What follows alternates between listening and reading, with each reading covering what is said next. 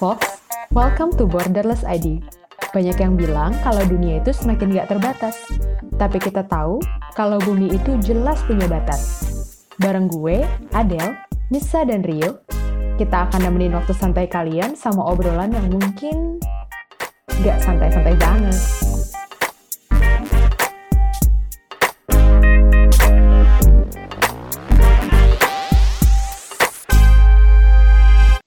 Halo, apa kabarnya guys? Udah lumayan lama nih ya kita nggak diskusi, soalnya lagi pada sibuk masing-masing nih. Icang lagi sibuk disertasi dan wawancara, ya nggak Cang? Nah, kalau Adil nih, asik banget nih sibuk jalan-jalan, camping, hiking. Seru deh ya? Seru sih, lagi pas banget summer. Yoi, nah kalau gua pribadi baru balik dari Nepal. Saat ditanya nih ya, challenge terbesar apa selama gua tinggal di sana, salah satu jawaban gua itu polusi udara guys. Terutama di ibu kotanya Nepal, Kathmandu. Itu parah banget deh. Debu, asap, dan udara panas. Bahkan gua untuk pertama kalinya itu mimisan di sana. Mungkin karena ngehirup debu panas. Nah kalau kalian pernah ngalamin gak sih ke tempat yang polusi udaranya separah banget mungkin kayak kayak pengalaman gue ini? Hmm, enggak sih. Separah-parahnya Jakarta mungkin ya. Oh, Nah, ya gue beberapa kali komplain ya soal polusi udara selama di Nepal, salah satunya ke advisor gue. Hmm. Nah, tapi dia bilang gini guys, harusnya kamu sudah terbiasa dong orang polusi di Jakarta juga sama parahnya, kan kamu dari Jakarta. Nah, iya juga, Waduh, iya juga, gue gue mikir juga, oh iya juga, gue dari Jakarta, kenapa sok manja banget ya sama polusi udara di Kathmandu. Atau lu udah berasa jadi warga US kali yo. Karena bisa udah jadi ya. terbiasa ya. dimanjakan sama udara bersih. Nah, jadi gue ngecek nih World Air Quality Report tahun 2018 Hmm. buat ngebandingin antara polusi udara atau eh, tingkat kualitas udara di Jakarta dan di Kathmandu. Nah, dalam laporan itu eh, dalam ranking ibu kota terpolutif di dunia, ternyata Jakarta itu di nomor 10 dan Kathmandu di nomor 7.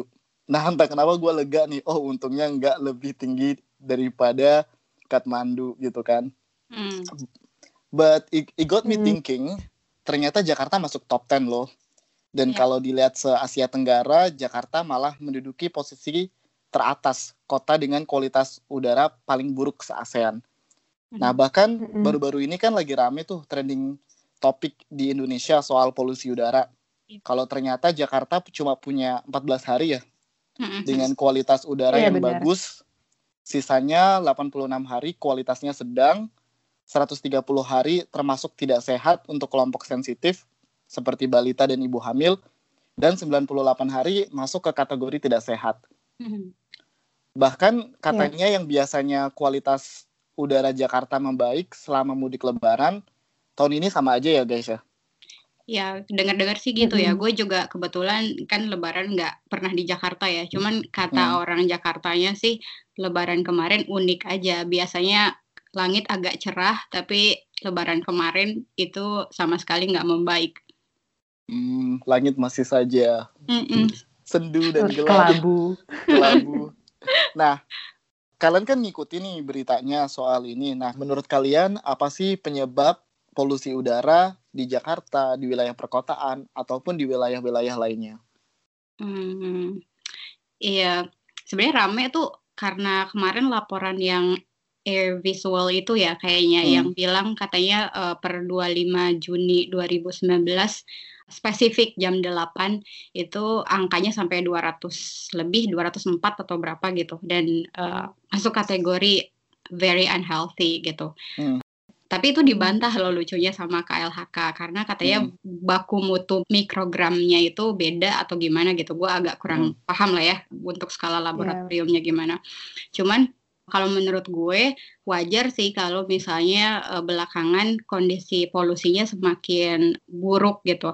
Karena kalau menurut gue mungkin ada dua sektor setidaknya ya yang cukup eh, memberikan kontribusi besar. Pertama industri, kedua kalau menurut gue transportasi juga.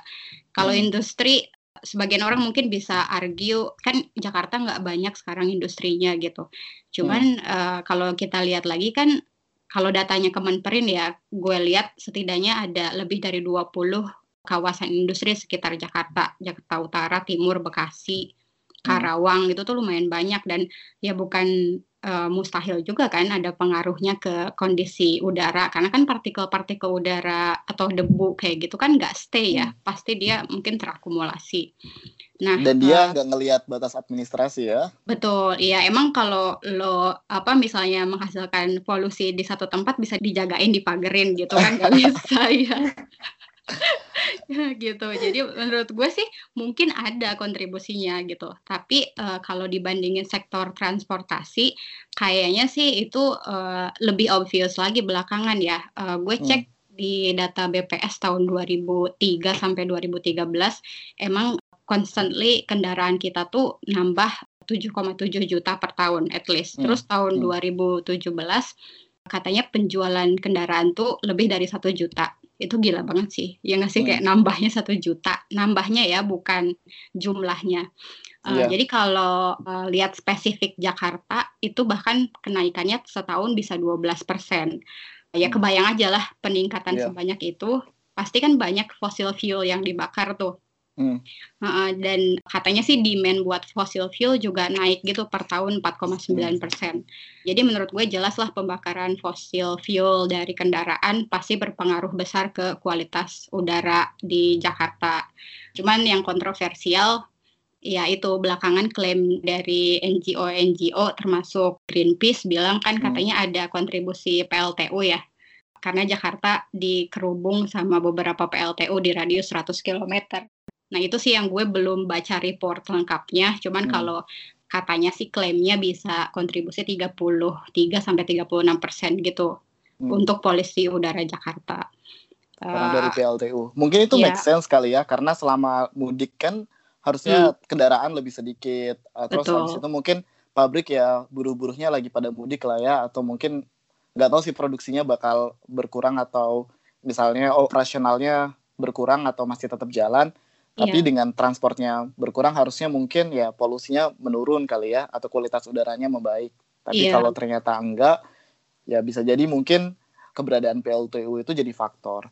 Tapi hmm. selain transport dan juga industri ada faktor lain juga nggak sih yang nyebabin atau yang menjadi sumber dari polusi udara? Kalau secara global, 41% dari populasi dunia terpapar sama polusi udara rumah tangga penyebab utamanya apa sih?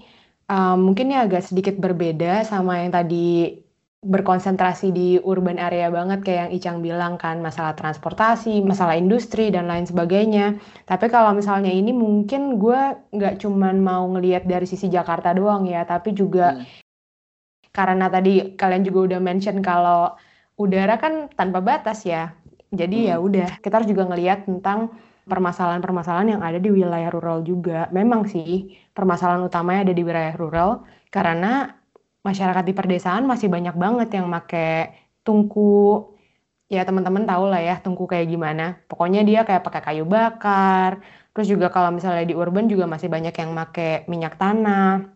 Nah ini juga salah satu penyebab dari polusi udara yang ada um, di tingkat household itu hmm. lebih parah nggak Del kalau misalnya lo pakai tungku masaknya dari eh, misalnya polusi udara di kota gitu bisa jadi sih lebih parah um, soalnya kan kalau misalnya pengalaman gue waktu field research nih gue ngeliat kalau hmm. ibu-ibu ini masak di dapur mereka tuh masaknya deket banget sama tungkunya. Dan juga biasanya mereka sambil gendong anak lah, sambil jagain anak lah, suaminya lagi pada bertani gitu. Hmm. Jadi kayak ya udah exposure-nya secara langsung gitu loh ke tubuh mereka.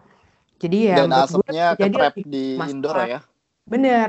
Jadi bisa jadi masalahnya lebih besar, tapi ya gue juga belum punya data jelas sih sebenarnya. Terus juga ada permasalahan lain sih, kayak misalnya dari konsumsi kita, kan kita pasti menghasilkan waste ya. Nah, waste ini kan perlu di ada namanya di incinerate. Itu kayak hmm. dibakar gitu loh, um, cara-cara konvensional buat mengolah waste. Kayak hmm. di Bantar Gebang juga di Bekasi juga ada tuh pembakarannya. Nah, hmm. hal-hal yang kayak gitu juga bisa menyebabkan um, polusi udara di tingkat rumah tangga. Di sisi lain ada juga sumber yang bilang bahwa permasalahan polusi udara indoor tuh karena asap rokok juga. Itu, itu... banget. Bokap gue soalnya perokok. itu polusi yang signifikan sih. Oh, tapi gue juga nggak suka ya sama asap rokok. Cuma kalau udah kerja maksudnya ketemu sama petani kemudian ketemu sama wawancara sama orang itu mereka udahlah harus sambil ngerokok udah terekspos ekspos dah gue tapi bener juga ya misalnya sesimpel limbah di rumah tangga gitu yang akhirnya dibakar gitu kan dan itu kan nggak ada aturannya nggak sih yang ngelarang itu untuk dibakar misalnya dari segi misalnya aturan uh, lingkungan kah atau misalnya pemkot atau dari pemerintah daerah itu kayaknya nggak ada ya Iya, nggak ada sih kalau di Indonesia kayaknya gue nggak pernah lihat sih orang misalnya di dapat peringatan atau apa karena bakar-bakaran. Uh, gue hmm. belum tahu sih kalau di negara tertentu ada kayak gitu. Uh, iya. bisa di, bisa ditangkap kayaknya kalau sembarangan kecuali ini bakar-bakar ayam coy barbekyuan. Ih bahkan ya di Sweden Hmm. Summer tuh tahun lalu ada larangan buat barbekyuan di green area karena hmm. khawatir kebakaran hutan dan tahun hmm. ini juga ada larangannya. Hmm. Oh. Iya iya iya bisa dimengerti yeah. sih. Bahkan yeah. kayak barbeque aja dilarang gitu loh apalagi bakar sampah. Benar benar benar.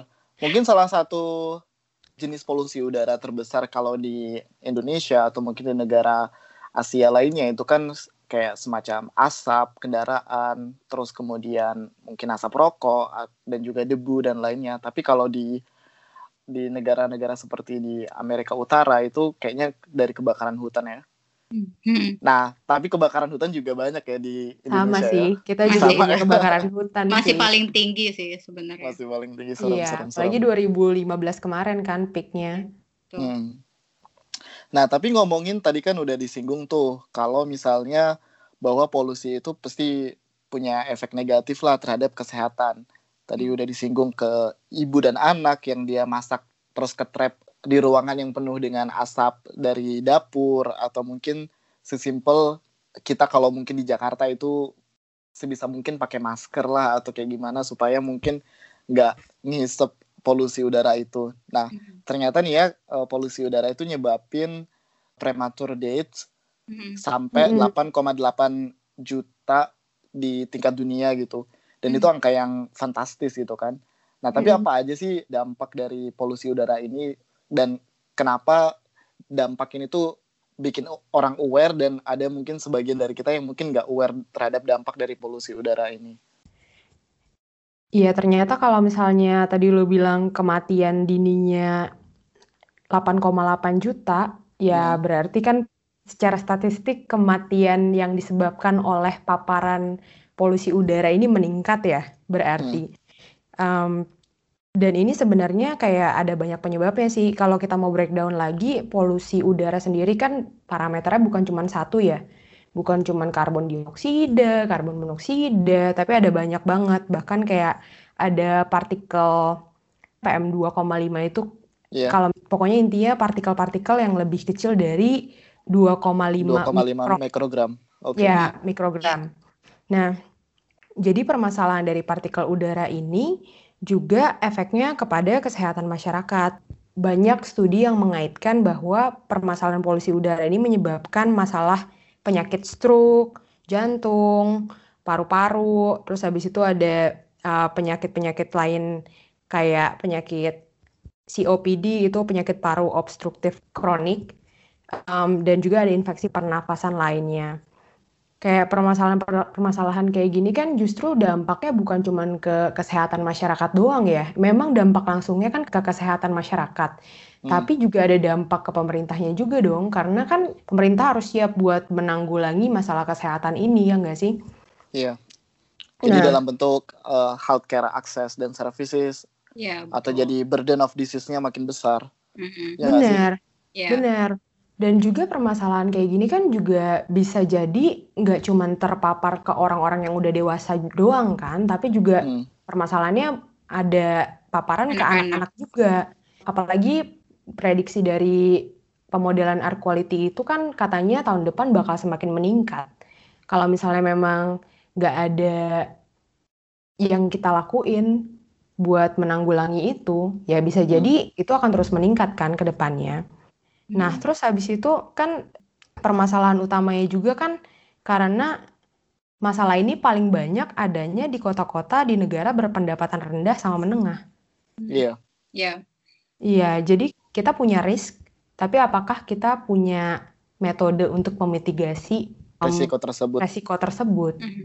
Itu kan sesuatu yang jadi pertanyaan besar kan. Jadi Iya. kalau misalnya ngomongin dampak, wah Banyak, banyak lah. banget. Besar banget ya. Ya, menarik sih tapi tadi pertanyaan Trimono yang kan soal dampak tadi udah dijelasin panjang lebar sama Adele dan angka-angkanya udah jelas tuh ya sebenarnya kita tuh se-vulnerable itu. Tapi benar juga sih pertanyaan Trimono. Kenapa sih akhirnya banyak orang yang tetap nggak aware gitu? Padahal bahayanya udah setinggi itu. Mungkin ini juga kali ya, kayak tadi Adele kan jelasin partikel 2,5 mikrogram itu kan kecil banget ya, nggak Hmm. berasa gitu. Kita yang ya mungkin kita lumayan lah ya beberapa tahun merasakan udara Jakarta gitu, kan nggak pernah ya secara sadar misalnya kalau ada debu langsung kayak uh gitu. Biasa aja, chill aja biasa gitu aja. kita kan. Hmm. Iya. Jadi menurut gue kayaknya memang eh, apa ya ketika kita eh, terbiasa dengan exposure itu dan nggak ada dampak yang langsung, nggak kayak virus tertentu yang ditularkan gitu loh, yang dalam Hmm. beberapa hari kita tiba-tiba sakit, eh, panas gitu kan, atau jatuh sakit ke rumah sakit. Kan Hmm. ini kan jangka panjang ya berasanya, kayak infeksi saluran pernafasan atau apa gitu tuh kan terjadinya nggak dalam satu dua hari. Jadi itu juga mungkin ya yang bikin orang khawatirnya tuh nggak sekhawatir ketika misalnya flu burung muncul gitu di, di Indonesia gitu. Jadi menurut gue sih ya ada kemungkinan eh, arahnya ke situ gitu. Kenapa orang akhirnya nggak aware, jadi nggak begitu panik lah. Cuman gue nambahin aja dikit soal tadi kan kalau soal kesehatan ada udah sangat banyak jelasin ya. Gue nemu satu info menarik sih, yang Mm-mm. eh, sayangnya gue nggak nemu artikel lengkapnya. Tapi di di berita dari Tempo ini dia bilang ada satu penelitian dari LSI dari kampus Hmm. gue dan gue nggak tahu artikelnya apa karena dia nggak sebut Hmm. judulnya. Tapi dia bilang kalau ada kaitan antara polusi udara sama angka kriminalitas. Wow. Hmm, Iya, Jauh. jadi katanya menarik. Iya kayak wow gue juga ah masa sih gitu kan tapi kan gue jadi curious soalnya kan angka kriminalitas di Jakarta juga tinggi gitu kan ya Mhm. Nah, tapi ini penelitiannya di London.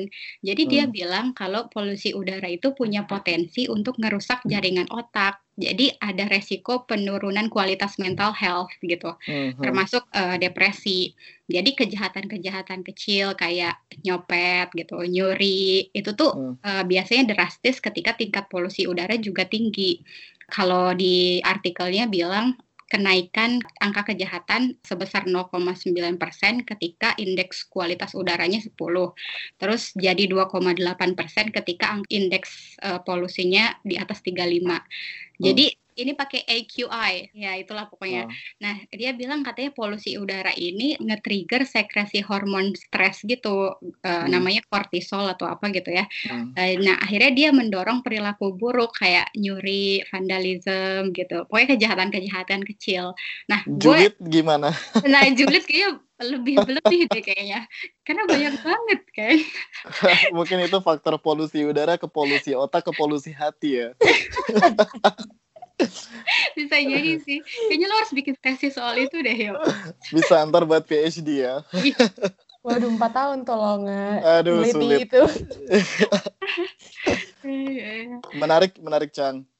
Hmm. Iya ya. ap- Karena biasanya kan orang mungkin intuitively bakal bilang oh polusi udara nanti ngaruhnya ke kesehatan, kesehatan ngaruhnya ke produktivitas, produktivitas nanti ngaruhnya ke ekonomi, terus baru ke kriminalitas. Tapi ini ngubungin ke faktor apa namanya tadi sekresi hormon lah, kemudian tingkat stres dan depresi itu menarik sih untuk digali lagi. Tapi stroke juga kayaknya ada hubungannya deh sama itu berarti. Oh iya, bisa jadi Iya sih kan? benar. Mm, Hmm. mm, mm. Terus kita nggak ada yang dokter di sini sosok Oh. tahu. Ya nanti yang dengerin mungkin bisa membantu kita mengoreksi ya. Iya, Benar, benar, Iya. benar. Paling nggak yang kita baca begitulah ya kira-kira. Mm-mm, kurang lebih. Nah, tapi yang gua amati nih ya, kalau mungkin di sini di US atau mungkin di Seoul, itu lo bisa ngecek gitu kan secara real time kualitas udaranya gimana. Nah, kalau di Jakarta belum ada tuh kan.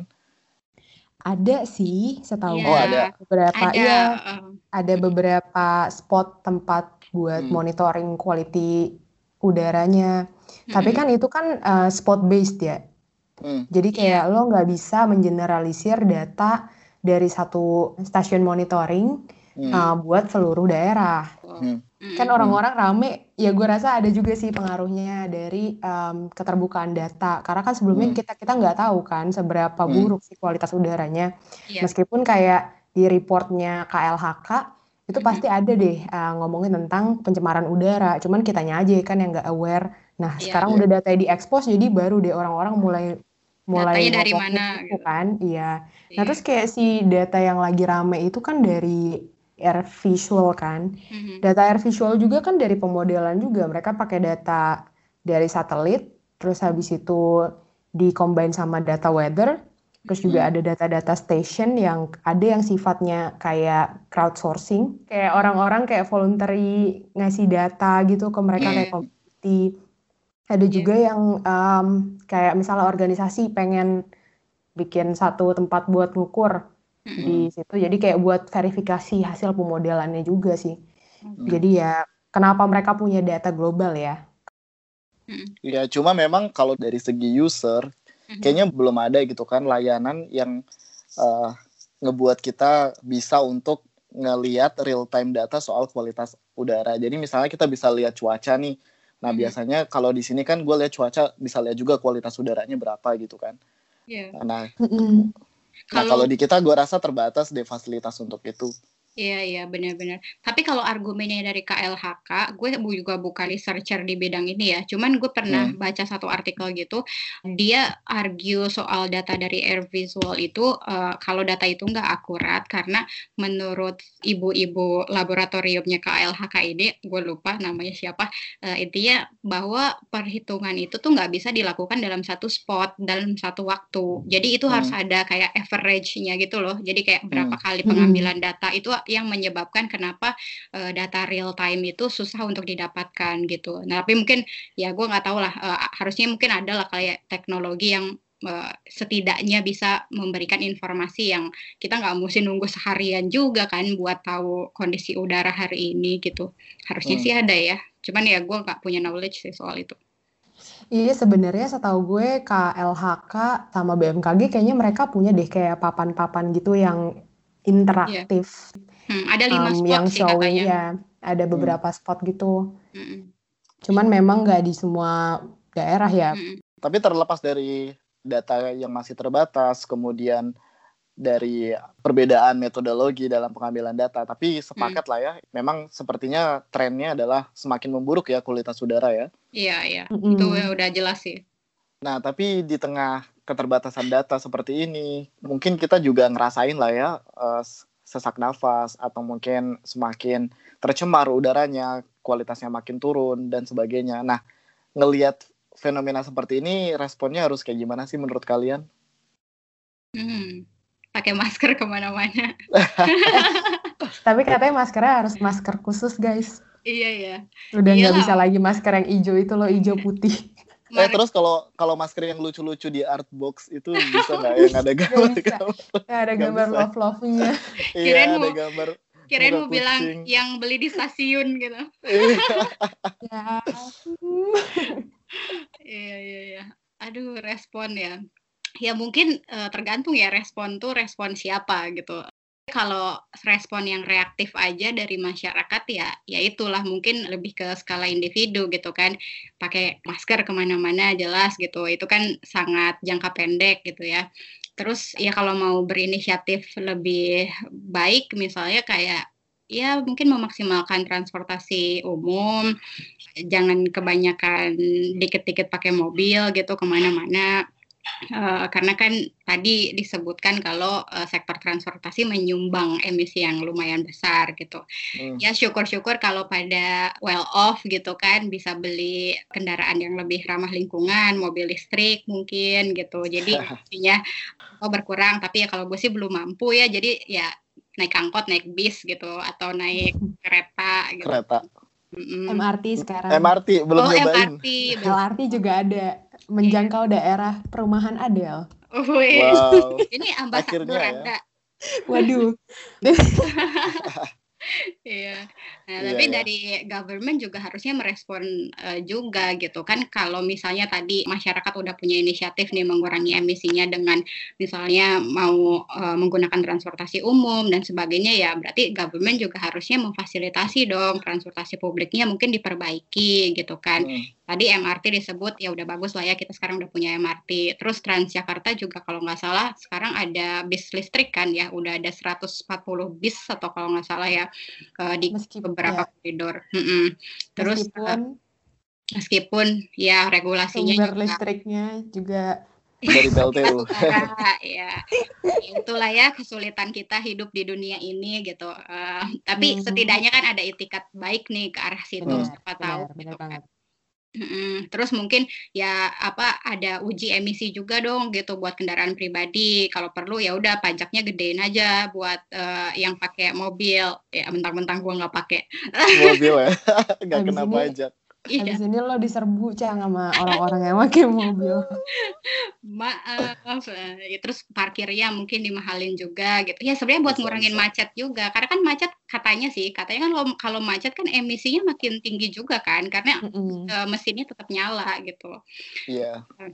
Idle emission ya. Jadi lo diem tapi tetap ngeluarin emisi. Oh iya betul betul. Ya atau kalau mau sehat sekalian aja sering-sering jalan kaki. Cuman kan kalau emisinya setinggi itu ya jalan kaki ya kita Jalan kaki jadi nggak sehat. uh, benar-benar prematur death kita nanti kan. atau lebih fun mungkin ya banyakin ini program-program car free day gitu biar eh, anak-anak muda eh, tertarik gitu kan ikut berpartisipasi ya. Padahal mah niatnya bukan buat menjaga lingkungan biar gak hits saja. Tapi menurut gue bener sih kayak di tingkat individu ada juga sih hal-hal lain yang bisa kita lakuin. Kayak misalnya kita lebih mengontrol konsumsi energi kita kayak pemakaian energi ya udah lebih efisien aja. Karena kan Hmm. biar gimana pun sumber energi kita tetap berkontribusi ke polusi udara juga ya.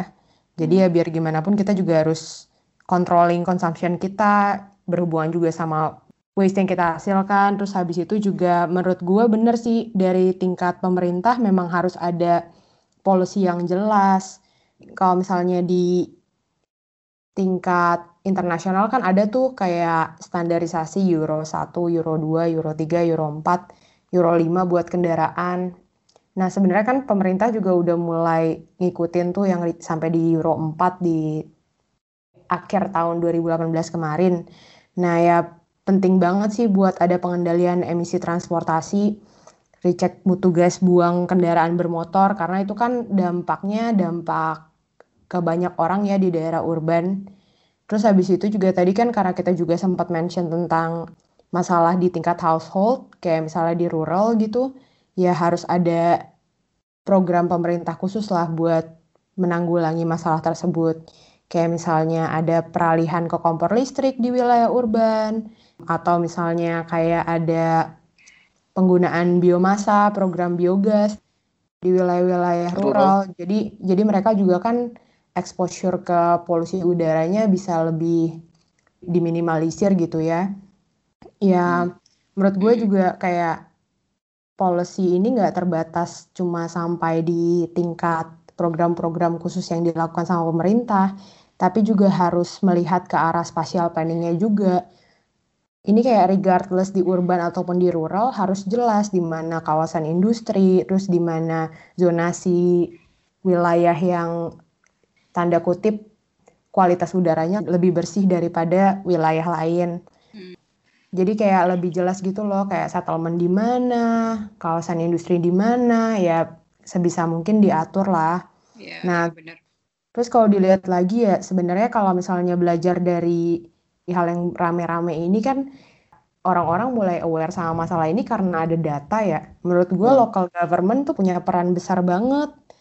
Karena kalau dari peraturan pemerintah juga local government tuh wajib buat memonitoring dan mengevaluasi dan juga melaporkan sebenarnya gimana sih kondisi polusi udara di suatu wilayah Hmm. Hmm. baru mereka kayak berkoordinasi lah sama KLHK. Soalnya kayak Hmm. sampai sekarang kan permasalahannya dari kementerian sama dari pihak local government kan punya batas baku emisi kayak gitu atau Hmm. batas baku kualitas udara lah kayak gitu. Nah, kalau misalnya belum melewati itu, ya mereka nggak menganggap itu urgent buat ditanggulangi. Ya, masa kita mau sampai di state urgent dulu sih baru baru gerak gitu. Kebiasaan jadi, kita gitu. Kalau iya, udah jadi, ini panik. Justru kayak bukan jadi standar yang bikin kita lebih siap ketika ada masalah malah jadi bikin kita terlena gitu loh. Kayak udah nunggu aja lah nanti sampai masalahnya kadung parah. baru deh kita gerak. Jadi kayak local government ya harus jelas monitoring dan evaluasinya. Dan kalau kalau udah monitoring ya harus bisa di uh, disclose lah ke masyarakat gitu. Hmm, hmm. Nah rupanya banyak ya hal yang bisa kita lakuin untuk ngerespon masalah polusi udara ini baik dari level individu, level masyarakat sampai ke level pemerintah atau pengambil kebijakan. Nah, tadi kan dari diskusi ini kita udah bahas beberapa hal ya, misalnya apa aja yang nyebabin polusi udara di Jakarta dan di perkotaan maupun di rural pada umumnya. Kemudian trennya seperti apa, dampaknya gimana dari buat kesehatan sampai ke kriminalitas. Lalu seharusnya respon kita seperti apa? Harapannya dari diskusi ini kita bisa ngambil pelajaran atau mungkin jadi aware lah terhadap masalah uh, polusi udara ini dan bisa jadi mungkin dengan semakin meningkatnya awareness kita ini semakin menjadi pendorong lah untuk mendorong baik pengambil kebijakan maupun masyarakat untuk mengambil tindakan yang lebih ramah lingkungan. Nah, oke okay, sekian dulu diskusi kita. Nah, sekarang gue mau nanya nih ke kalian. Kalau ada satu hal yang mau dan bisa kalian lakuin untuk ngerejus atau untuk berkontribusi dalam memerangi polusi udara ini, apa yang akan kalian lakuin?